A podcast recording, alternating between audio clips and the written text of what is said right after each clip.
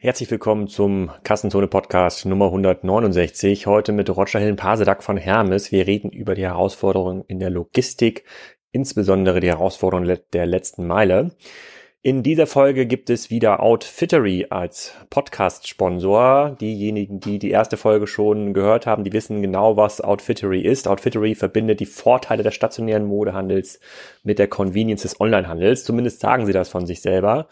Ähm, am Ende des Tages sitzt dort ein Stylist für euch, der individuell Mode zusammenstellt und passgenau zu euch nach Hause sendet in so einer hübschen Box. Ich zeige das mal hier für diejenigen, die ähm, gegen Kassenzone Podcast auf YouTube schauen oder Facebook.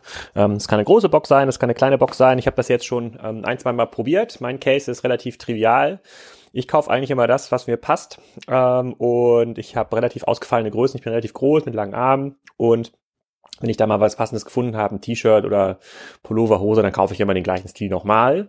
Und Outfittery, insbesondere der Daniel, das ist der Stylist dort, der für mich zuständig ist, die kümmern sich darum, dass ich auch mal neue Sachen bekomme. Ich habe das jetzt auch mal an. Hier ist auch zum Beispiel schon ein Schal oder so ein T-Shirt, mal in einer anderen Farbe, auch wenn man das vielleicht jetzt gar nicht hier so Video als, äh, als besonders ausgefallen wahrnimmt. Das funktioniert für mich relativ gut. Ich kommuniziere mit Daniel ziemlich viel, was das ganze Thema Größen, Stile und Formen angeht. Bin mir aber ziemlich sicher, dass das für mich ein sehr, sehr treuer Begleiter wird in zweitausendachtzehn, um mal neue, neue, neue Sachen auszuprobieren. Sei es im Bereich Jacken, sei es im Bereich Hosen oder Socken. Da kann immer was Spannendes dabei sein. Also grundsätzlich spannender Case. Wir haben ja auch in der, im Kassenzone-Podcast schon öfter mal über dieses Abo-Modell ähm, geredet. Die haben auch so ein paar Zahlen genannt mit fünfhunderttausend Kunden und so einem zweihunderttausend, äh, so einem zweihundert Euro Durchschnittswarenkorb ist Outfittery in ähm, schon einer sehr, sehr spannenden Liga unterwegs und äh, wächst da auch noch sehr, sehr, ähm, sehr, sehr stark. Und diese Idee mit dem persönlichen Stylisten, ähm, der sicherlich auch außerhalb des klassischen Outfittery-Modells euch helfen kann, die richtigen Sachen zu finden, ist auf jeden Fall ziemlich cool. Wenn ihr das mal ausprobieren wollt, geht auf outfittery.de slash Kassenzone und mit dem Gutschein Kassenzone könnt ihr fünfundzwanzig Euro sparen beim Kauf der ersten Box und ich bin auf euer Feedback auf jeden Fall auch gespannt. Dann können wir nochmal so einen Kunden- und Nutzer-Podcast-Intro machen in einer der nächsten Folgen. Also outfittery.de slash Kassenzone mit dem Gutscheincode Kassenzone. Jetzt aber viel Spaß mit Roger.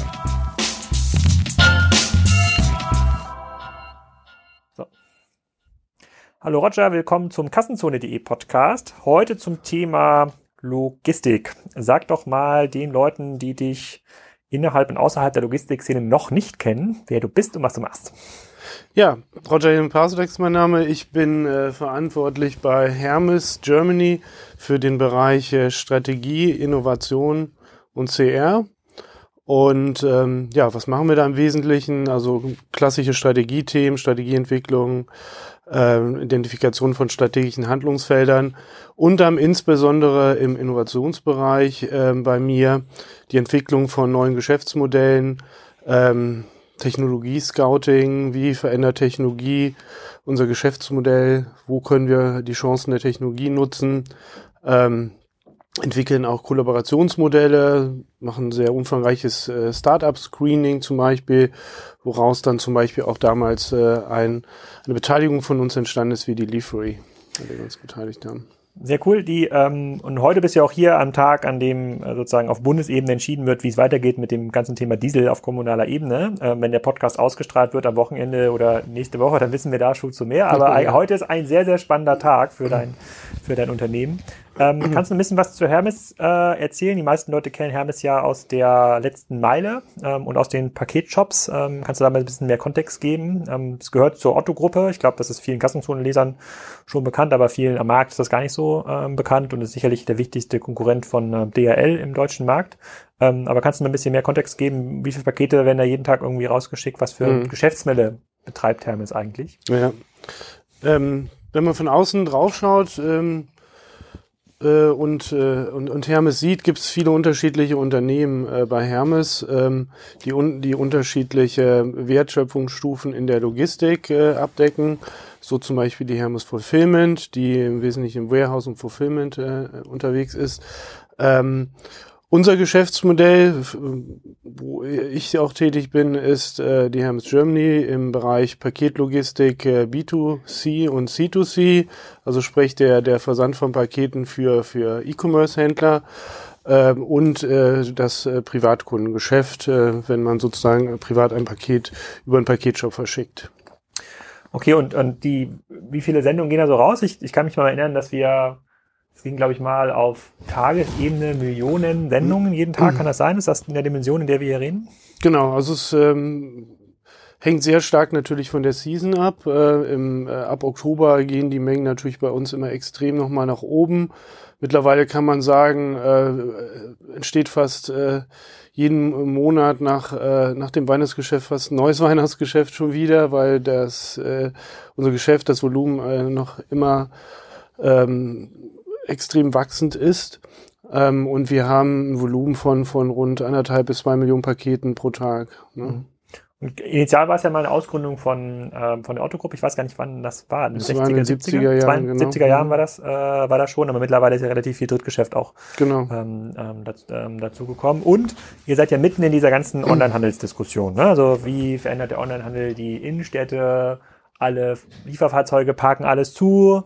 Ähm, das ist total Das ist total äh, überhaupt nicht ökologisch, das ist nicht nachhaltig, die Fahrer sind unfreundlich. Also ich glaube, es gibt kaum ein, kaum einen Bereich sozusagen dieser ganzen Kette der äh, sozusagen Online-Handelsteile, ähm, sozusagen dieser Dienstleister, der, der mehr angemeckert wird, ne? Also mhm. in so einer permanenten Verteidigungshaltung. Ähm, und der Kunde ist ja egal, was passiert, ist immer unzufrieden. Ne? Ja, sozusagen ist immer, hat immer was zu meckern. Wir reden heute so ein bisschen darüber, wir haben ja relativ viele Fragen aus der WhatsApp-Gruppe bekommen, äh, zu dir, zu dem Interview heute, was da eigentlich in dem Bereich passiert und was man irgendwie so, was man, äh, was man da machen kann, damit es dann nach vorne raus besser wird. Wir, ähm, widmen uns mal diesen ganzen Klassikern und ähm, diesen ganzen Themen wie Drohnen, Elektromobilität, autonomes Fahren, äh, sozusagen, sozusagen Personalthemen, und dann gucken wir nochmal andersrum drauf und überlegen uns, was aus Kundensicht eigentlich so ideale Szenarien sind, wohin mhm. da die Reise gehen muss, von der Kofferraumbestellung bis hin zur mhm. whatever, Nachbarschaftsabgabe, und äh, versuchen da mal ein Bild zu erzeugen, äh, dass da informierter diskutiert werden kann. Fangen wir doch mal bei den einfachen Themen an. Die Drohne. Was wird denn hier die Drohne verändern? Ähm, ja, nach dem, was, was wir uns bisher angeschaut haben, ähm, und auch meine persönliche Meinung dazu ist, die Drohne ist eine super spannende Technologie, die, glaube ich, in vielen anderen Bereichen extremes Disruptionspotenzial hat. Ähm, gerade schon, war super spannend, zum Beispiel mit den Olympischen Spielen, jetzt werden schon Feuerwerke äh, gebaut mit mit Drohnen, das finde ich super interessant. Oder in anderen Branchen wie in der Werbefilmindustrie und, und auch Filmindustrie ist es natürlich total verbreitet. Ähm, die anfänglichen Diskussionen mit der Drohne und was auch immer wieder kommt, ist sehr stark dann auch auf so alltägliche Dinge wie so Paketempfang äh, und Versand. Ähm, Die Einsatzmöglichkeiten sind da aus, aus meiner Sicht relativ begrenzt. Also wir haben da auch schon intensive Gespräche mit einigen Companies aus den U S A auch geführt. Ähm, was man berücksichtigen muss, ist, dass, dass wir ein Massengeschäft betreiben. Ne? Ich habe eben gesagt, zwei Millionen Pakete pro Tag. Ähm, das muss ich mir vorstellen, zwei Millionen Pakete, und eine Drohne kann immer ein Paket aufnehmen, muss dann, oder normalerweise ein Paket muss dann in der Regel wieder zurück, irgendwo hin. Was man da einen, einen Verkehrsstrom auslösen würde durch eine Drohne. Drohne ist spannend in Bereichen, wo ich, ähm, wo ich sch- zeitkritische Pakete schnell in entlegene Gebiete bringen muss oder, oder möchte. So wie auch unser so Konkurrent äh, D R L einen Test mal gemacht hat, äh, auf einer Alm in, in den Bergen. Ähm, oder halt auf einer Insel, Juist war es da, glaube ich, mit mit Apothekenbedarf. Äh, also von daher, das kann das kann interessant sein, aber das ist natürlich nicht das, das E-Commerce-Massengeschäft. Und ähm, also von daher hat sie in bestimmten Teilen ihre Berechtigung. Ähm, für für das, was wir bewegen. Und man muss sich immer fragen, wo spielen eigentlich unsere Sendungen? Unsere Sendungen gehen zu siebzig Prozent in urbane Regionen, Metropolregionen, Städte, wo ich äh, wo ich Mehrfamilienhäuser habe, also nicht diese äh, kleinen Dörfer mit Einfamilienhäusern und so weiter, wo der, wo eine Drohne schön im Garten irgendwo landen kann, sondern wo ich Mehrfamilienhäuser, dritte Hinterhöfe und was ich was zustelle. Ähm, und das ist extrem schwierig, da bisher Modelle zu finden, ähm, wo, wo eine Drohne wirklich Sinn macht auch. Ne? Okay, aber gibt's denn, also ich versuche mal die Diskussion zusammenzufassen, wie ich sie aus den Medien, normal, Medien entnommen habe und aus den diversen auch Podcasts und Beiträgen, die es ja so gerade gibt. Es gibt, mhm. ähm, es gibt einen, ein sehr, sehr starkes Wachstum in der, sozusagen in den Sendungen, nicht nur bei euch, auch bei D H L und irgendwie allen anderen. Das liegt mhm. am generell wachsenden Onlinehandel. Ähm, da gibt es sicherlich Möglichkeiten aus der Händlerseite noch mal ein bisschen besser zu strukturieren. Also auch wenn Amazon mir anbieten würde, bitte alle Lieferungen nur freitags, würde mir zum Beispiel total gut passen. Dann, könnt, mhm. dann könnte man natürlich einige Pakete für sparen, aber das sind so Randoptimierungen. Das hält quasi die gesamte Entwicklung mhm. nicht auf. Und ähm, sozusagen aufgrund der begrenzten Ressourcen, sozusagen an Zwischenlägern, Autos, Fahrern auf Autobahnen, ist eigentlich das, was man sich so vorstellt im Bereich Logistik, irgendwie ähm, zeitgenaue, also sozusagen also irgendwie eine, eine gute Prognose sozusagen der Stunde, in der ich mein Paket bekomme. Ähm, super viele Services, wie ich route noch mal eine halbe Stunde vor Ankunft das Paket irgendwie um, ähm, bis hin zu ähm, äh, bis hin auch zu Lieferzuverlässigkeit, weil das Volumen in den Peakzeiten so ähm, so, so steigt, ist irgendwie so relativ stark relativ stark angegriffen. Das ist so ein mhm. bisschen die, das ist irgendwie mhm. so die die Diskussion, ähm, die jetzt passiert. Und dann ist immer die Frage, ja, warum Warum passiert denn da nichts? Also wenn der Markt irgendwie so groß ist, wenn das alles so toll wächst, warum entwickeln sich diese Konzepte nicht weiter, außer jetzt vielleicht mal in Berlin oder in irgendeiner Metropole, wo dann, ähm, wo dann mit Lastenfahrrädern oder mit generellen Kurierservices noch versucht wird, so ein neuer Layer zu schaffen, der aber euer Problem, diese eins Komma fünf Millionen oder zwei Millionen Pakete am Tag, das hilft da auch nicht. Das ist quasi ein, das ist ein anderer Teil von Logistik, der dort enabled wird. Wie, wie schaust du quasi, wie schaust du aus der Diskussion rauf? Naja, wir haben ja in Deutschland speziell eine sehr interessante Situation, was Paketempfang und Versand betrifft. Wir haben ähm, gegenüber anderen äh, Ländern ähm, ja die besten, fast die besten Services, die beste Qualität zu, zu, zu den niedrigsten Preisen eigentlich im internationalen Vergleich. Mit einer hohen Quote äh, oder fast ausschließlichen Quote von Paketsendung an die Haustür. So.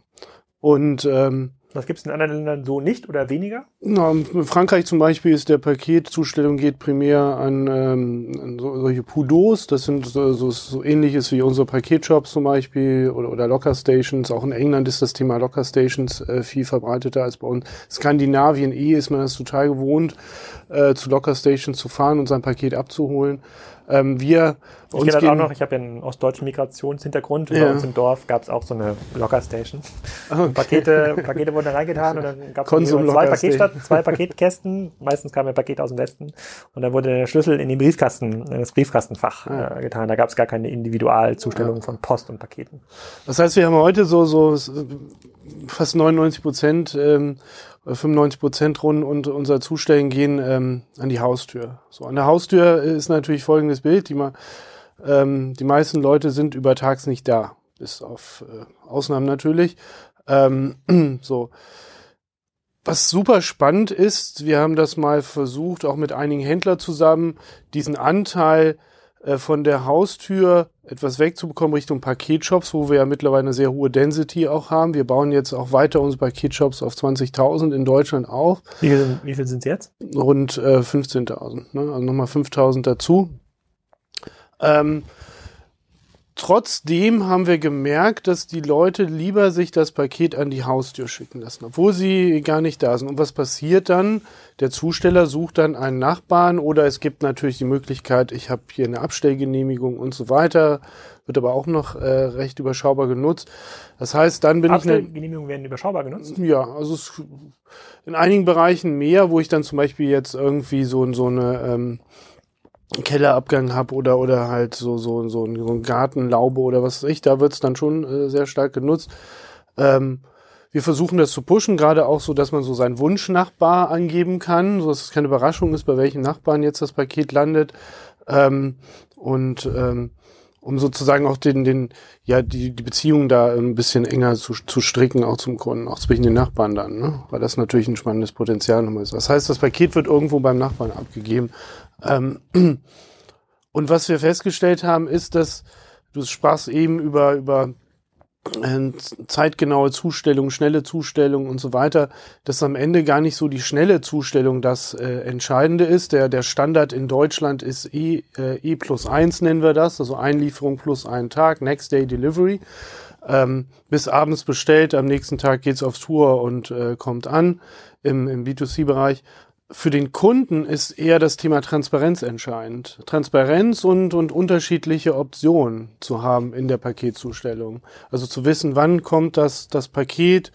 Ähm, und äh, also Zeitfenster ist ein äh, wichtiges Thema hier. Wie findet ihr das raus, wie, ob das für den Kunden wichtig ist? Weil meine These ist, sozusagen, wenn man überlegt, wann werden Online-Händler groß, sind das quasi die Faktoren ähm, Breite des Angebots, hohe, äh, hohe Verfügbarkeit des Angebots im Sinne von so schnell zustellen wie möglich. Also statt, wenn da statt vierundzwanzig Stunden, achtundvierzig Stunden steht, deutlich schlechtere Conversions, geht der Kunde weiter und hat mhm. natürlich Preis. Ja. Und jetzt sagst du aber, mh, stimmt eigentlich gar nicht. Sozusagen, wenn ihr auf den, wenn ihr, wenn ihr den Kunden fragt, sagt er, nee, das ist ihm gar nicht so wichtig. Also wie kommst du zur Schlussfolgerung, dass für den Kunden nicht die schnelle Zustellung wichtig ist, sondern die, nennen wir es mal, verlässliche oder flexible Zustellung? Ja, das kommt natürlich aus dem Service raus, die wir mit Kunden machen, Umfragen und so weiter. Also das ist eine ganze Reihe von Studien, die da regelmäßig stattfinden mit Kunden. Ähm, haben wir zum Beispiel aber auch festgestellt bei unserer Beteiligung hier am Startup Leafree, die ja Same-Day-Delivery machen, ja. ähm, dass das Same-Day viel entscheidender ist als die Instant-Delivery. Also dieses jetzt bestellt in sechzig Minuten oder neunzig Minuten bei mir, das ist ein sehr, sehr kleiner Teil der Kunden, der, die das überhaupt nutzen. Ähm, der größte Teil geht da auch im Bereich von Same-Day-Delivery in die Abendzustellung. Das ist für die Kunden sehr spannend, also die späten Zeitfenster am Abend auch noch zu nutzen. Ne?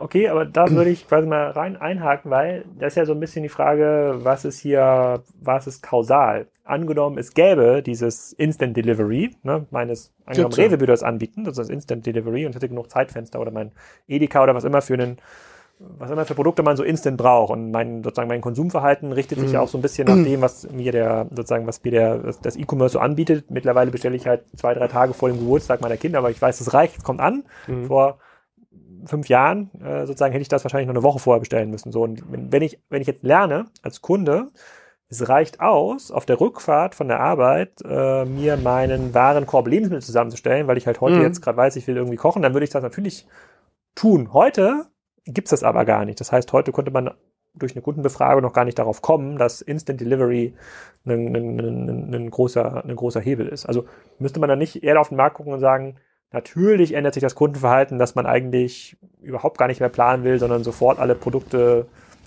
mieten will, meinetwegen, oder so schnell wie möglich haben will und eben nicht mehr darauf, darauf wartet. Also muss man die Infrastruktur entsprechend umstellen. Müsste man nicht so rangehen?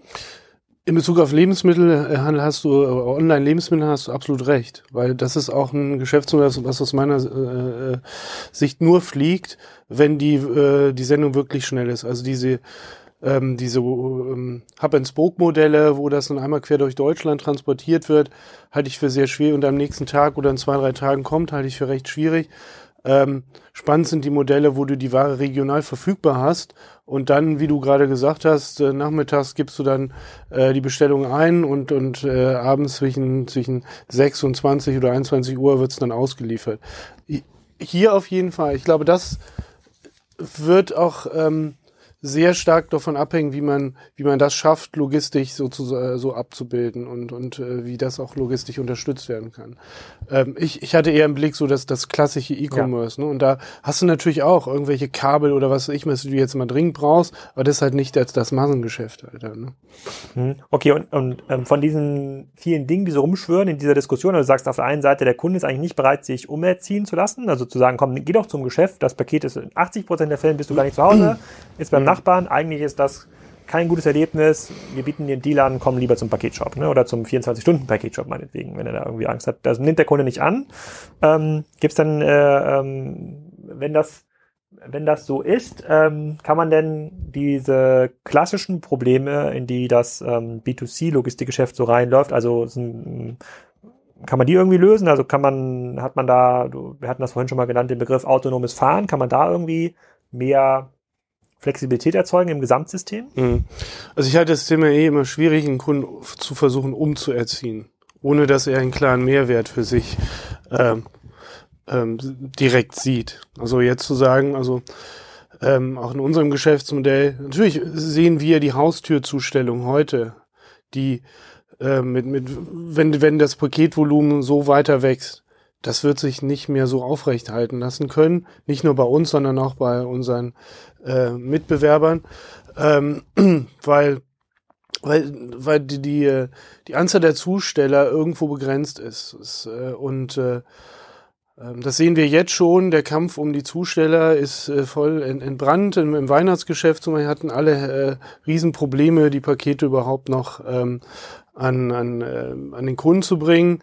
Äh, bei uns war das sehr erfolgreich noch. Wir haben ähm, neunundneunzig Prozent Zustellquote da auch gehabt. Ähm, aber es ist ex- wird extrem schwierig. Aber ähm, da bei dieser Diskussion ist ja immer das Argument, auch sozusagen fairerweise ein Argument, was sehr stark in den Welt punkt de und sozusagen Fokus punkt de Kommentarspalten gepflegt wird, dann muss man den Zustellern einfach mehr zahlen. So, dann würden ja auch mehr Leute zustellen. Definitiv. Ist auch ein Thema, da kann ich gleich noch was zu sagen. So, das heißt, ich halte es schwierig, den, den, den Kunden umzuerziehen, wenn ihnen kein direkten Mehrwert äh, so ist. Und wenn man schaut, wo kommt eigentlich das ganze, äh, ja, diese C A P-Logistik, Paketlogistik her. Früher war im Grunde genommen, musste sich der Kunde nach dem Logistiker richten. Ne? Das ist so klassische Hub-and-Spoke-Systeme. Da geht dann die, die, das Paket morgens auf Tour und kommt irgendwann im Laufe des Tages an. Äh, du hast relativ wenig Eingriffmöglichkeiten da, weil natürlich so ein Zusteller mit hundertfünfzig, zweihundert Paketen auf Tour geht und dann kann er nicht ähm, mit... Äh, mit hundert Kunden die ganze Zeit telefonieren und der eine hält es dann und dann. Und das heißt, du kannst es eigentlich nur standardisieren in bestimmten Zeitfenster, die Touren umstrucken, um, umstricken und so weiter. Ähm, so, wenn ich es aber schaffe, den Kunden echte Mehrwerte zu generieren über andere Zustellpunkte, zum Beispiel Paketshop, zum Beispiel Pickup-Stations ähm, oder auch äh, Kofferraumzustellung et cetera, und der Kunde diese Mehrwerte für sich echt sieht, dann habe ich auch eine Chance, diesen Paketstream in Teilen von der Haustür auch wegzulenken auf andere Punkte, wo ich natürlich viel stärker auch wieder konsolidieren kann.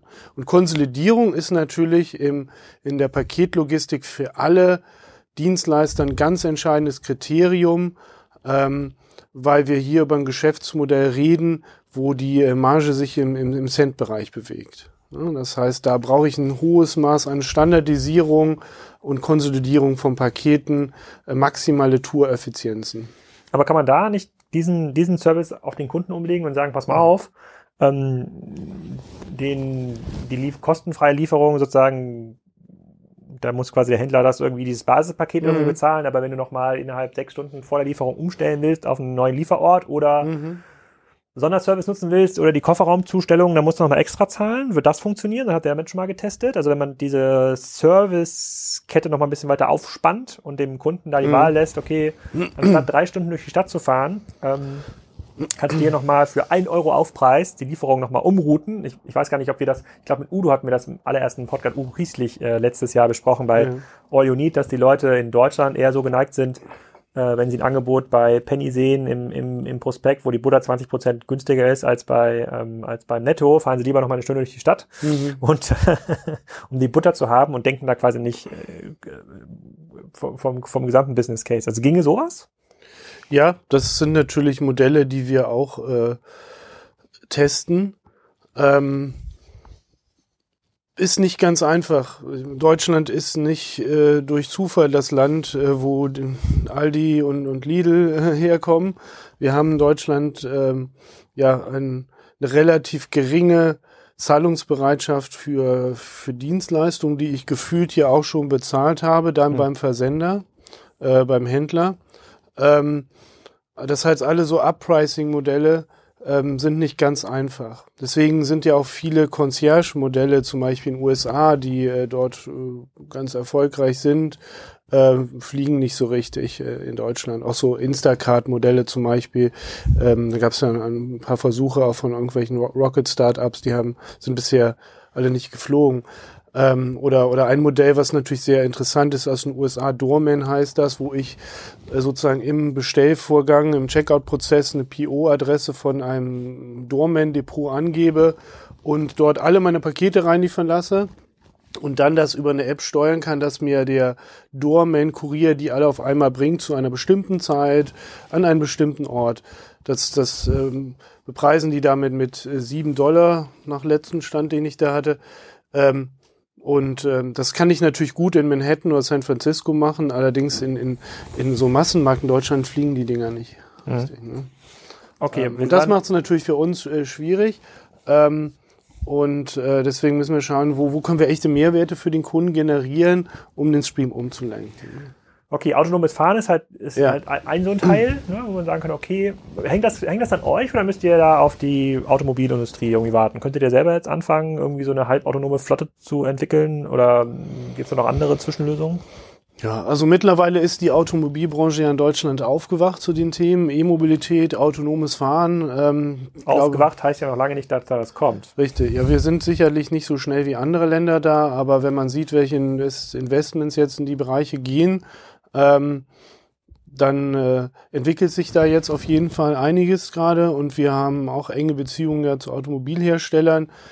Ähm, wir haben ja auch eine strategische Kooperation mit äh, Daimler geschlossen jetzt zum Thema E-Mobilität, wo wir ähm, in den nächsten Jahren eintausendfünfhundert E-Fahrzeuge mit denen auf die Straße bringen, um insbesondere in den Ballungszentren umzustellen auf eine emissionsfreie Zustellung. Und gleichzeitig diskutieren wir natürlich auch da mit den Partnern äh, Konzepte im Bereich von autonomem Fahren.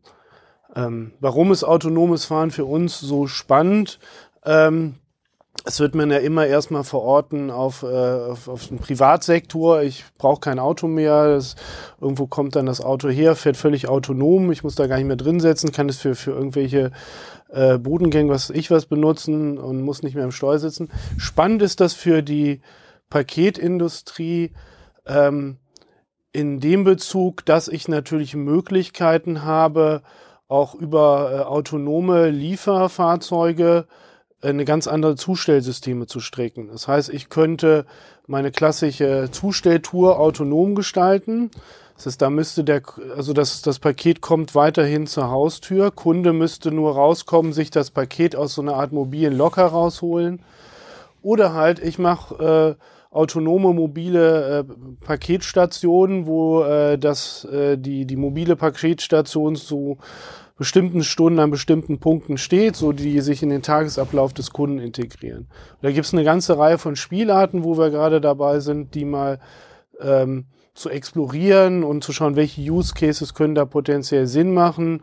Ähm, Und äh, ja, haben da auch einen Partner, mit dem wir das äh, gerade zusammen entwickeln. Und kann man da auf andere Länder gucken? Also das heißt ja immer in diesen letzten Logistikbeispielen, guck mal, wenn man in Peking ist oder in Shanghai, da ist das ja schon so, dass man innerhalb von zwei Stunden jede Lieferung bekommt. Es ist immer schwer herauszufinden, was davon irgendwie wahr ist und für welche Warengruppen das eigentlich gilt. Kann man, was das ganze Thema autonome Zustellung, Drohnenzustellung, weiteres Service-Level, kann man da außerhalb von Deutschland überhaupt so researchen? Also ist, ja. geht das in Asien gut? Also könnte man sagen, ja, was die machen, könnte auch bei uns funktionieren? Definitiv. Definitiv. In Asien gibt's äh, auch f- insbesondere für das Thema Parcel-Stations oder Locker-Stations, da sind die extrem weit. Ähm, das schauen wir uns äh, auch gerade nochmal an als Alternative ähm, zum Äh, Paketshop. Ähm, wir haben natürlich da auch eine strategische Kooperation hier über die Parcel-Lok, das ja ein Anbieter ist von solchen Stationen ähm, in den Deutschland. Das teilt ihr euch mit anderen äh, Logistikern, ne? Genau, mit G L S und äh, D P D, mhm. weil aus unserer Sicht das keinen Sinn macht, wenn jeder jetzt seine eigene Lösung baut, ähm, sondern für den Kunden, und wenn man wirklich mal kundencentric schaut, ist ja viel spannender. Ich habe bekomme ein Paket, egal von wem das ist, und das kann ich mir jetzt in einen Locker liefern ja. lassen. Ne? Ähm, einer spielt leider da nicht mit, weil er seine eigene Lösung hat. Ähm, aber äh, aus Kundensicht muss es in diese Richtung natürlich gehen. Ja, aber die wird ja diese Lösung des anderen Anbieters, den wir hier nicht nennen wollen, das wird ja so langsam ausgebaut. Ich glaube, nach vorne raus das ja. ist, glaube ich, nicht mehr so relevant. Und U S A ist natürlich ein aber spannendes Feld. Aber ganz kurz kannst du mal sagen, was ja. macht denn in Asien, was, was kann denn in Shanghai so locker anders als in Deutschland? Ähm, der Locker kann grundsätzlich äh, nicht viel anders. Ähm, was die ganz geschickt machen, die sehen das ähm, nicht als Standalone-Produkt, äh, ich lasse für nur für Pakete, sondern die verknüpfen das mit anderen Geschäftsmodellen, zum Beispiel Food. Ne? Locker die äh, ähm, an Supermärkten stehen, wo ich so ein Click-and-Collect äh, da machen kann, wo der, äh, wo ich mir online Lebensmittel bestelle, die kommen da rein, äh, holen mir meine Lebensmittel da ab. Oder auch solche Automatensysteme, wo bestimmte Produkte drin sind, wo ich mir ähm, dann die Produkte dann erziehen kann.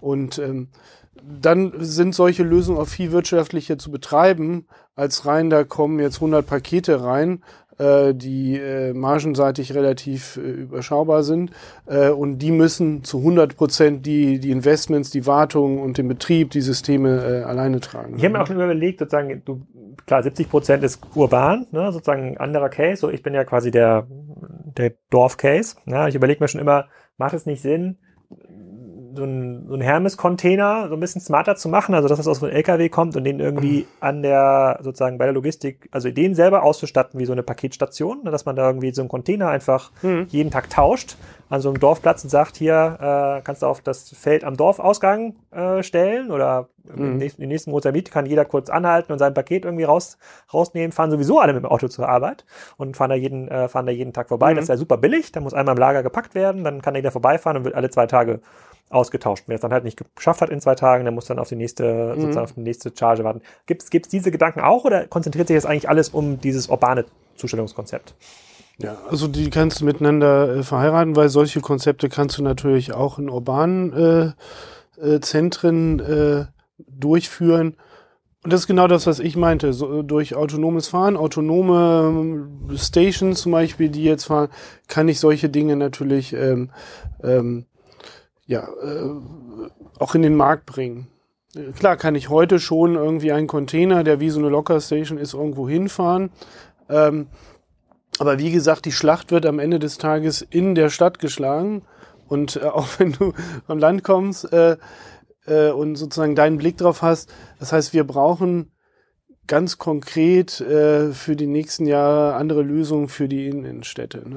Das heißt, das heißt für die Innenstädte, also wo ist da das Limit? Also ist das Limit, dass man ähm, heute fährt man vielleicht jedes Mehrfamilienhaus mit zehn, ich weiß nicht, wie der Schnitt ist, aber angenommen, ein Mehrfamilienhaus wohnen zehn Familien, kommt wahrscheinlich jeden Tag mindestens einmal ein Logistiker, D H L oder Hermes oder, mhm. oder wer auch immer, wahrscheinlich sind wir schon da. Ausgehen, ja. Ja, mhm. aber wo, wo ist da das Limit? Wenn die, wenn sich das verdoppelt, geht das schon nicht mehr, weil die Autos nicht groß genug sind, die Parkplätze nicht da sind, gar nicht genug Nachbarn da sind, die das Paket annehmen können, abstellen, also wo, du sagst jetzt, das sagt man so einfach daher, du brauchst neue Lösungen, aber wo ist das physische Limit?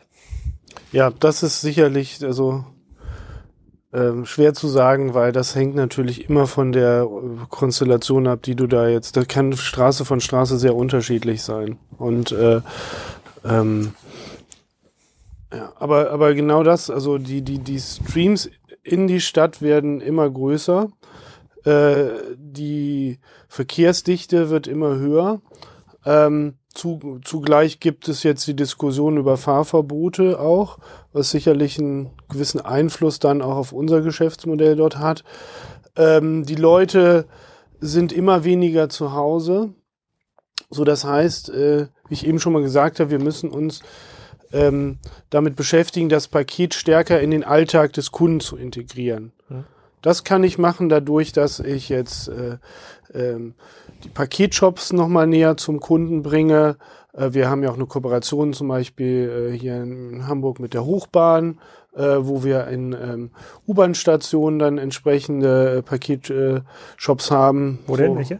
Das ist hier zum Beispiel Feldstraße in Hamburg. Da. Und wie funktioniert das dann? Also was, was ist für mich als Kunde? Kann ich mir das dann da hinschicken lassen? Ist das eine Option, die ich in einem Online-Shop anchecken kann? Oder genau, was? Du kannst ähm, klassischerweise immer dir ein Paket, was du nach Hause liefern lässt, da kannst du auch auswählen im, im, im Checkout-Prozess äh, ein, ein Paketshop, äh, zu dem du dir das liefern lassen kannst. Ne?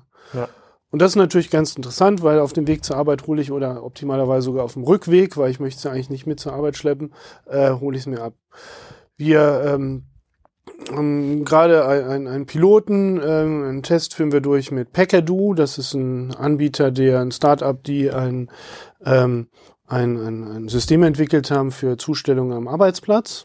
Also strukturierte Zustellung am Arbeitsplatz. Natürlich gibt es heute auch schon Zustellung am Arbeitsplatz. Ich glaube, bei euch ist auch kein Problem, wenn ein Paket ankommt für, für einen Mitarbeiter. Aber größere ja, also Betriebe. Wie viele andere Büros haben ja so, ein, wie schon so eine eigene Kammer dafür, ne? So genau. Groß, das Einige ist. Wollen das aber nicht, weil die nicht wollen, dass die, ähm, jetzt stell dir mal ein großes Unternehmen wie Siemens, Be- Be- Beiersdorf oder was ich was vor, die wollen nicht jeden Tag dreitausend Pakete für ihre Mitarbeiter handeln. Äh, da gibt es aber solche Modelle äh, wie von Packadoo, wo ich das sozusagen ähm, einen, einen strukturierten Prozess da habe. Mit denen machen wir eine Kooperation, weil das ist natürlich spannend. zwanzig Pakete, die ich da auf einmal abgebe, für Beiersdorf-Mitarbeiter wären äh, ansonsten vermutlich zwanzig Pakete an irgendwelche Haustüren gewesen im Hamburger Stadtgebiet. Ja. Und da, da wird es natürlich interessant und für den Kunden auch super convenient. Mhm. Ich kann mir mein Paket direkt an den Arbeitsplatz liefern lassen, nehme es dann abends mit nach Hause. Mhm. Mhm. Okay, dann, dann würde ich mal, ich überlege gerade, haben wir auch noch Innovation vergessen, also autonomes Fahren hatten wir angesprochen, Drohne, Elektromobilität. Ich überlege gerade, ob irgendwie noch so ein Ding gibt, was in den klassischen äh, hart aber fair Diskussionen zum Thema Logistik immer noch mal aus dem Hut, äh, aus dem Hut gezeigt. Ja, ach, das haben wir noch nicht gemacht, sozusagen hier Bezahlung der, der Logistiker, wo man sagt, so eigentlich ist heute der Engpass, äh, Zusteller zu finden. Also man könnte ja. vielleicht sogar noch mehr Autos auf die Straße bringen, die möglicherweise kostenneutral auch nochmal ein bisschen mehr Service äh, ähm, bringen, dann, dann ist ja der, ist ja der, der sagt ja der Volksmund, ja, zahlt doch einfach mehr, arbeiten ja mehr Leute. Ja. Ja.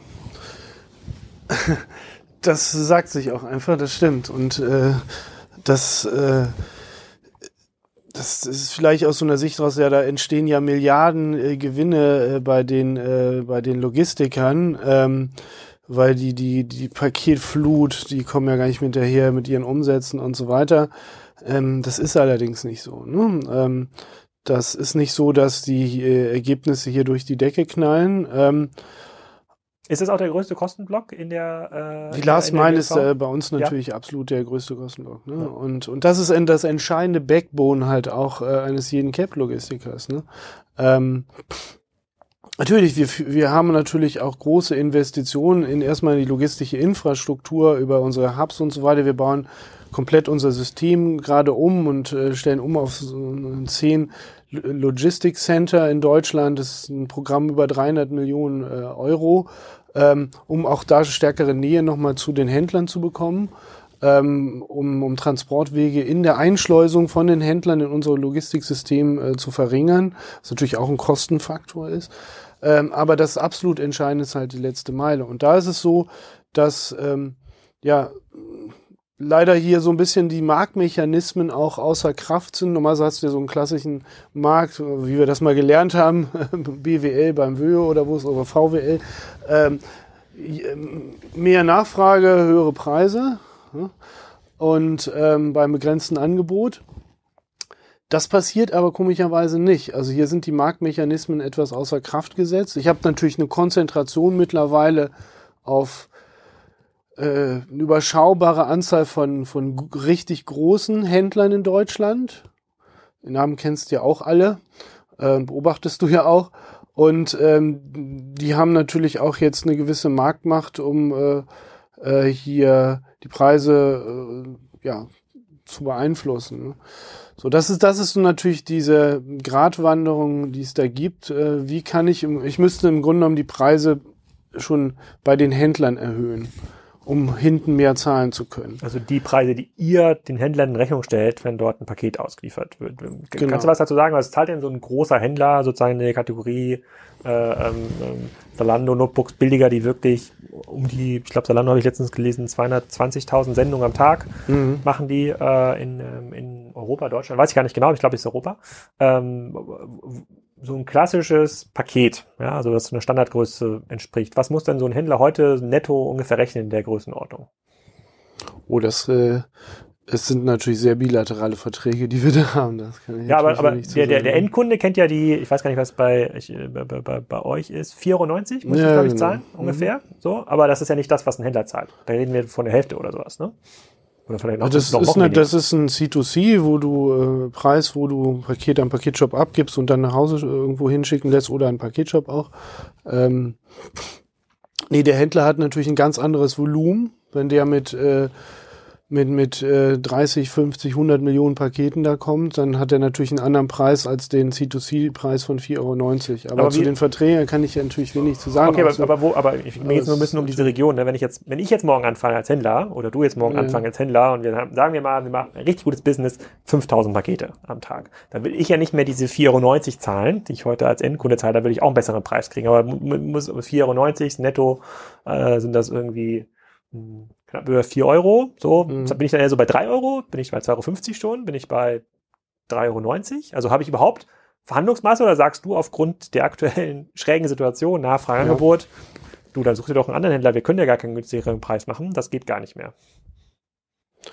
Ja, also, ähm, du willst natürlich eine Zahl rauskitzeln, das verstehe ich auch schon, ja, weil Range, die Zahl natürlich, äh, aber oh, das, das, das will mich da gar nicht rausreden, aber es hängt natürlich an, ah, welche Menge bringst du rein?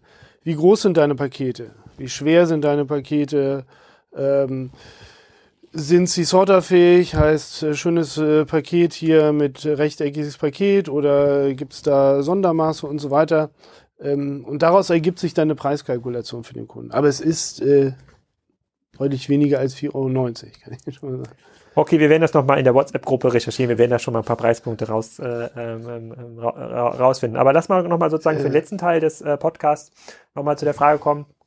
Ähm, du kannst jetzt quasi an diesen Stellschrauben, die immer in den hart und hart, aber fair Diskussionen reingeworfen werden, autonomes Fahren, Elektromobilität, besser Leute bezahlen, Innovationscluster, äh, jetzt irgendwelche neuen Lockerstationen, das... Ja.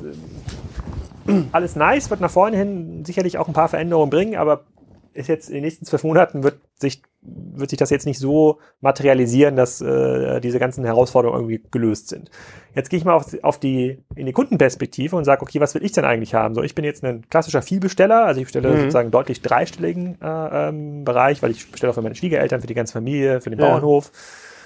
So, ich bin sogar, äh, sogar ich bin genervt von der, äh, von dem ganzen Verpackungs, äh, von dem Verpackungskram. Ähm, gar nicht, weil ich es jetzt umweltfreundlich finde. Das meiste ist halt Papier oder auch Papier, ist Papierstopfmaterial. Mhm. Aber äh, diesen Kram zu verwalten, in die Tonne zu stecken, ich weiß ungefähr, was ich bestelle. Meine Retourenquoten sind extrem gering.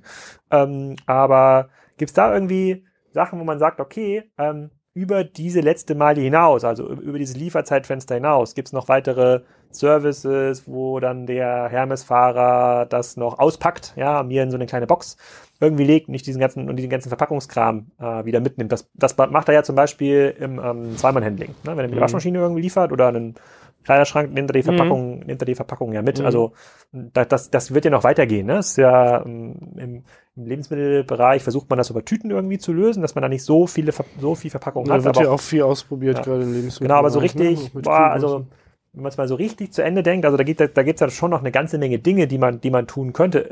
Seid ihr das als Logistikanbieter, die sich dann sagen, komm, lass da mal einiges ausprobieren, lass mal mit, lass mal, lass mal ähm, auch mal ins Risiko gehen, oder sind das, also es ist eigentlich immer die, sind das immer die Händler, die sagen müssen, wir wollen das, das und das, und dafür bereit nochmal X zu zahlen, weil die den Kundenzugang haben. Ihr habt ja nicht den initialen Kundenzugang von, für die Dinge, die dort gekauft werden. Wie entstehen solche Sachen eigentlich? Ja, in der Regel sind das die Händler, weil die ihre eigenen Vorstellungen davon haben, ähm, welche Verpackungen sie nutzen möchten. Ähm, ne, sie möchten natürlich ihr, ihre Pakete auch äh, entsprechend branden und, und äh, dort äh, steuern können. Wir machen das in allen Segmenten, bieten wir auch äh, Möglichkeiten an, zum Beispiel mit diesem ganzen Weinversand. Äh, da gibt es spezielle Verpackungen, die wir da auch anbieten von unserer Seite. Aber auch hier sozusagen, du sprachst ja an so einen Service, der... wo ich als, als Logistiker die Verpackung dann wieder mitnehme, ähm, wenn du das dann alles gleich auspacken möchtest und so weiter, äh, weil du musst es auch gleich dann anprobieren oder vielleicht brauchst du die ja, Verpackung dann noch, doch ja. noch, weil du es zurückschicken willst und so weiter. Ähm, das bieten wir heute noch nicht an und es müsste natürlich auch irgendjemand bezahlen und da sind wir auch wieder bei diesem Thema halt, wenn ich mein Paket kostenlos bekomme, bin ich bereit jetzt für... für den für die Verpackung, Entsorgung und und so weiter dann noch einen Euro extra zu zahlen. Ne? Mhm. Ähm, auch hier, da gibt's Modelle in den U S A, ganz interessante Startups, die auch sozusagen, wenn du Pakete, also die machen das so gerade so in so einem eBay-Bereich, wenn du äh, Sachen verschicken möchtest, dann, dann packen die die, die alle ein, du gibst die irgendwo ab, wird eingepackt, wird, wird verschickt und so weiter und äh, entsorgen so auch noch den Verpackungsmüll. Ähm, solche Modelle gibt es in Deutschland bisher noch nicht. Mhm. Wann, wann glaubst du denn, ist dieser, also es, es wurde ja im, im, im jetzt zu Weihnachten ja ziemlich hart diskutiert und gesagt, jetzt ist die Paketobergrenze erreicht, also es ja, mhm. könnte möglicherweise Unwort des Jahres werden, wenn ich mich so zurückerinnere. Ähm, hat sich aber, glaube ich, für den klassischen Endkunden jetzt gar nicht so angefühlt. Irgendwie kommen die Sachen ja dann doch wieder an und ähm, sogar bei Amazon die Sachen, die ich bestelle, die auf äh, ähm, Fast Delivery äh, ähm, sind, sind oft ein, zwei Tage verspätet. Ist mir aber egal. So, ich sammle das sowieso immer alles am Ende der Woche vor der Haustür ein oder äh, oder an der Terrasse und, und pack das dann aus. Das ist mir gar nicht, ist mir gar nicht so wichtig. Aber ähm, eben war aber deine These, dass den Kunden wichtig ist, dass sie es sehr schnell bekommen. Nee, nur in bestimmten Oder? Situationen. Also ich okay. glaube, also für diese, für die Produkte, die ich so mal bestelle, keine Ahnung, jetzt hier irgendwelches Zubehör fürs Podcasting, ja. Mikrofon oder Hüllen oder, keine Ahnung, Kindergeburtstagssachen, also irgendwo in der Woche vorher bestelle ich, so, ob das jetzt am Montag, Dienstag, Mittwoch kommt, ist mir voll, vollkommen egal. Ja. Ähm, Hauptsache, du, du, es kommt Punkt, genau, du weißt, wann es, du hast die Transparenz dazu. Ich habe, mir reicht das sozusagen die Prognosegenauigkeit von zwei, drei Tagen. Manchmal okay. brauche ich irgendwas ganz, ganz dringend, so, dann gucke ich natürlich schon nochmal, mhm. ob irgendwas so Fast-Track Express irgendwie geht, aber da merke ich auch selber bei mir in meinem Kundenverhalten, so richtig zahlungsbereit bin ich ja auch nicht. Mhm. Ähm, und oft gibt's das auch gar nicht dann auf dem, auf dem Dorf, äh, wo ich, äh, wo ich, wo, ähm, wo ich dann bin. Mhm. Ähm, aber, ähm, und da ein anderer Case ist das ganze Thema Lebensmittel, weil äh, wir auch in der Innenstadt gewohnt haben, dort das ganze Thema Rewe ausprobiert haben, das hat Das hat sicherlich auch seine Herausforderung, wenn irgendwie im La- in Laden gepickt wird und das nicht verfügbar ist, dann hat man eigentlich bei fünf bis zehn Prozent aller Produkte immer quasi ein Ersatzprodukt oder kein Produkt. Extrem mhm. ungünstiger äh, Prozess, sondern von der Kundenzufriedenheit. Ähm, äh, das hat für mich auch nicht so funktioniert, aber für mich wird schon das ganze Thema Lebensmitteleinkauf, also Drogerieeinkauf, sich schon verändern, wenn es quasi aus dieser Planungssache rausgenommen wird. So, das äh, habe ich jetzt aber gelernt, das sind eigentlich nochmal andere Service, andere Layer, die da draufgesetzt werden äh, müssen. Möglicherweise geht das nur mit so einer Vor-Ort-Logistik. Das kann man dann gar nicht mehr in die Stadt reinfahren. Das muss man quasi aus den Läden irgendwie, aus den Läden, aus den Läden äh, verteilen. Was mich interessieren würde, also diese ganzen zum Thema Paketobergrenze, ähm, Fahrer sind begrenzt, so, sind nach vorne raus, wird das Thema autonomes Fahren jetzt nicht ausreichend viel Volumen abnehmen, um diese sozusagen um diese äh, Kapazitätsengpässe äh, ähm, ähm, abzufedern. Und ähm, dann ist äh, dann dann kommt natürlich für mich nach vorne raus die Frage, okay, aber wann ist das für den Kunden eigentlich spürbar? Also wann ist das, was jetzt so angedroht wurde im Q vier zwanzig siebzehn, wann ist das für den Kunden eigentlich Realität, wo er dann sagt, so, nee, kann jetzt auch nicht mehr online bestellen, weil es kommt gar nicht mehr an. Ja, also ähm, es war schon sehr hakelig äh, bei äh, den meisten ähm, Dienstleistern im Weihnachtsgeschäft äh, letztes Jahr und alle sind natürlich dabei, jetzt äh, sicherzustellen, dass ähm, jetzt in, in, in, so in der Peak-Season zwanzig achtzehn entsprechend äh, auch sichergestellt werden äh, kann, dass die äh, Pakete auch äh, zeitgerecht ankommen. Über, über welche Volumensteigerungen sprechen wir von Jahr zu Jahr? zwanzig Prozent mehr? zehn Prozent mehr? Ja, zehn Prozent ist schon eine gute Größe da. Okay. Und ähm, ja, also von daher ist es, hängt sehr stark natürlich auch von Bezahlung ab, aber auch mit Bezahlung. Und du musst sehen, es gibt jetzt eine ganze Reihe von neuen Geschäftsmodellen auch, die auch wieder in den, in den Markt der Zusteller reingehen. Also wenn ich von Lebensmittelhandel spreche, ein Geschäftsmodell, was bis vor ja fünf, was vor fünf, sechs Jahren nicht da war, äh, das nimmt jetzt langsam Fahrt auf, könnte noch mehr sein, da hast du ja auch schon ausreichend zu ja. geschrieben. Ähm, aber ähm, so lass das mal äh, jetzt äh, richtig einen Durchbruch irgendwann kriegen. Das heißt, da brauche ich auch wieder Leute, die äh, die Pakete nach Hause bringen ähm, oder halt äh, zu, zu anderen Zustellorten. Das ganze Thema hier, diese Geschäftsmodelle im, im, im Food Delivery, Foodora, Delivery Hero und so weiter, das sind eigentlich auch wieder die gleichen Leute, die Lust haben, irgendwo äh, in der Stadt oder auf dem Land was zuzustellen. Ähm, und in dem Markt bewegst du dich ja. Das heißt, viele greifen sozusagen auf diese Menschen zu. Es, ähm, Bezahlung wird ein entscheidendes Kriterium sein, aber gleichzeitig, wie, wie schaffe ich es, überhaupt die Arbeit attraktiv zu machen? Ähm, Und das ist immer ganz interessant, ich mache das immer so ein, zwei Mal im Jahr, Insbesondere im Weihnachtsgeschäft machen wir das immer standardmäßig, dass man mal rausgeht und man Gefühle und man mithilft, einfach nicht nur daneben steht, sondern mithilft, auch eine Tour dann mal fährt, um wirklich einen Eindruck zu bekommen von dem, was so ein Zusteller den ganzen Tag da macht. Und das ist schon echt heavy, wenn man das selber mal, also meine was, Touren was, was, sind natürlich immer die äh, ineffizientesten Touren überhaupt gewesen, die ich da gemacht habe, weil du da extrem Du bist viel dann selber das Auto gefahren und hast dann die Pakete da genau. gelegt. Und was, war so, was waren so deine Aha-Erlebnisse bei dem Selbsttest? Also meine Aha-Erlebnisse ist insbesondere dieses ähm, Kunden nicht zu Hause. Du läufst eigentlich irgendwo ständig rum und versuchst, das Paket an den Mann zu bringen. Die Kunden bestellen sich aber trotzdem nach Hause, obwohl sie wissen, sie sind eigentlich nicht da. Und ähm, das war allerdings jetzt nee, ist schon länger her, äh, da habe ich auch mal in Berlin äh, so, so zugestellt. Ähm, da läufst du halt durch drei, vier Hinterhöfe mit einer Kiste Wein im fünften Stock und macht dir keiner auf und kein Nachbar will's haben. Äh, dann läufst du wieder zurück mit der Kiste Wein, die echt äh, nicht gerade leicht ist. Und das sind so Dinge, wo ich denke, Mensch, ähm, das ist natürlich nicht besonders attraktiv für so einen Zusteller am Ende des Tages halt. Ne? Ja. Und, und da müssen wir schauen, wie können wir die Arbeit des Zustellers interessanter machen und gleichzeitig auch die Möglichkeit schaffen, auch ähm, wir befinden uns jetzt in so einem Bereich, wo, wo man merkt, die menschliche Ressource ist irgendwo begrenzt. So, und das ist immer so ein, so ein Punkt, wenn man auch mal in anderen Branchen äh, schaut, äh, wo Technologie gut reingehen kann. Deswegen auch solche Themen wie autonomes Fahren, ja. Parcel Stations nochmal, Ausbau von von von äh, Parcel Shops. Ähm, ich glaube, das ist ein Technologie kann hier einiges verändern. So, und jeder experimentiert halt mit unterschiedlichen Dingen momentan. Ähm, so den Heiligen Gral hat noch keiner gefunden, aber ich glaube, es geht auch nur so. Du kannst dich dann nur emporirren irgendwo und äh, Dinge halt ausprobieren, schnell Piloten auf die Straße bringen, weil Business Case mäßig am, am, am Schreibtisch kannst du die Sachen alle tot machen. Ne? Also deswegen sind, ist unser Credo, schnell mal rauszugehen mit Tests ähm, und äh, möglichst viele Dinge auszuprobieren.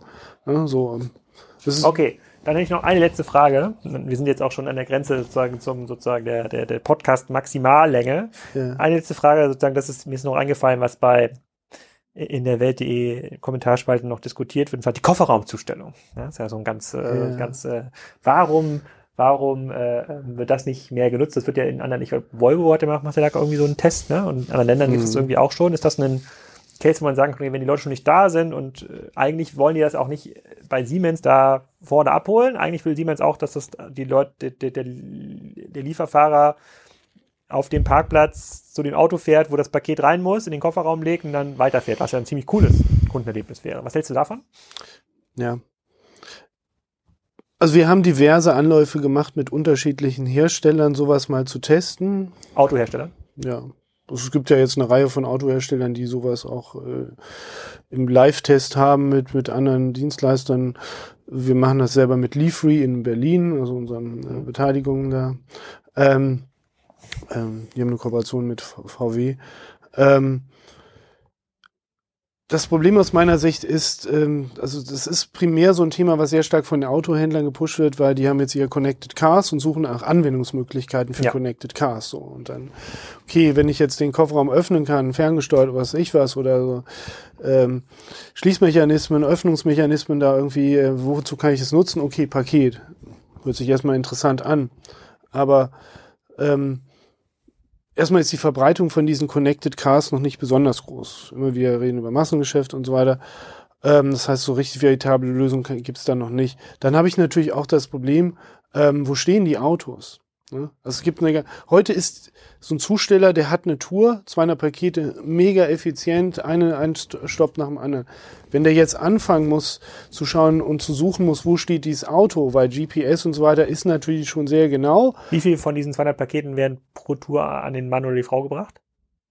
Wir haben eine extrem hohe Zustellquote von von fast äh, siebenundneunzig, achtundneunzig Prozent. Aber was macht er denn, wenn der niemanden findet, der das Paket annehmen will, in deinem Beispiel, was du gerade hattest? Dann äh, nimmst du es wieder mit und bringst es, also wir machen vier Zustellversuche okay. ähm, und äh, nimmst es am nächsten Tag wieder mit auf Tour. Okay. So, und das heißt, ähm, wo stehen die Autos? In Parkhäusern, bei Siemens auf diesem riesen Parkplatz und so weiter ähm, oder wo auch immer.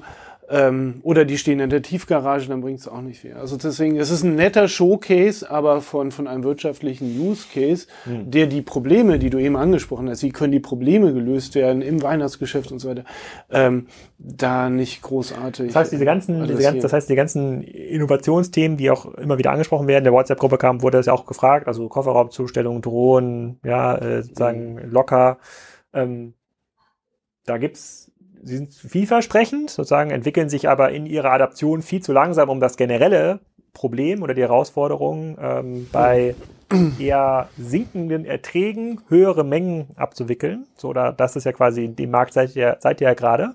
Ähm, sozusagen, da wird das irgendwie nicht weiterhelfen. Aber das ist ja ganz interessant, weil dann laufen wir so oder so in diese Paketsperre irgendwann rein. Sozusagen wird es tatsächlich ja so sein, wahrscheinlich noch in diesem Jahr oder im nächsten Jahr, wenn der Onlinehandel weiter in der Dimension wächst, dann wächst er wahrscheinlich sogar mehr als diese zehn Prozent äh, für euch oder für den Gesamtmarkt. Das wird sich dann ja mit klassischen analogen Strategien einfach nicht mehr abwickeln lassen. Dann wird es so oder so dazu kommen, dass entweder mehr Leute zu Paketshops äh, fahren müssen oder dass sozusagen noch viel, viel stärker in das Thema locker investiert wird oder, wie ich ja hoffe, in Gethoff irgendwann diese Containerstation mhm. eröffnet wird, sozusagen, wo dann einfach die Container getauscht werden, was, glaube ich, für viele Beteiligte einfach, also für die Fahrer viel cooler ist, viel einfacher, irgendwie diesen Container da abzustellen, ist viel besser zu managen, sozusagen, dass die Leute können ihre Pakete dort irgendwie abholen, das alles, das ganze Erwartungsmanagement ist irgendwie mhm. äh, ähm, einfacher. Aber wie du sagst, eben die Technologien, die Technologien, die entwickeln sich rasant und sind super spannend, sie adressieren aber in unserem Bereich nicht die, die, die Pain Points.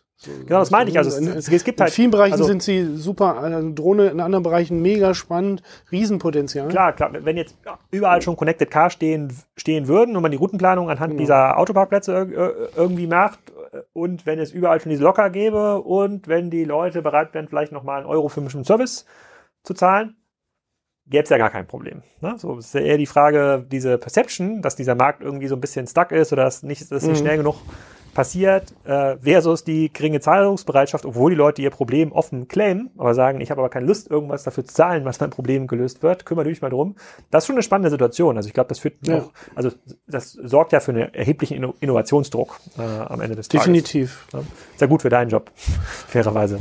Gut, und man muss ehrlicherweise sagen, das ist natürlich auch eine, eine wesentliche Markteintrittsbarriere in den Markt. Ja. Deswegen haben wir in Deutschland eigentlich nur Äh, im to C-Bereich also, ähm, zwei relevante Player, ähm, dann gibt es ja andere, die noch sehr stark auch, natürlich jetzt im to C-Bereich auch sind, am B zwei B wie D P D und, und G L S, aber die, die großen sind natürlich D H L und Hermes.